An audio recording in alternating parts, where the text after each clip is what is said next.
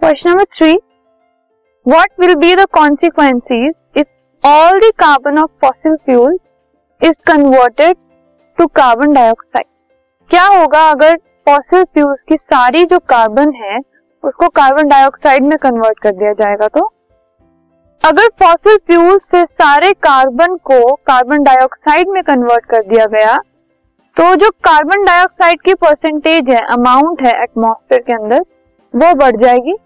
और इसकी वजह से ग्लोबल वार्मिंग विल इंक्रीज क्योंकि कार्बन डाइऑक्साइड एक ग्रीन हाउस गैस है तो वो हीट रेडिएशन को अर्थ के एटमोस्फेयर के अंदर ही ट्रैप करके रखेगी, और उसकी वजह से अर्थ का जो टेम्परेचर है वो बढ़ जाएगा एंड अल्टीमेटली ग्लोबल वार्मिंग भी बढ़ जाएगी।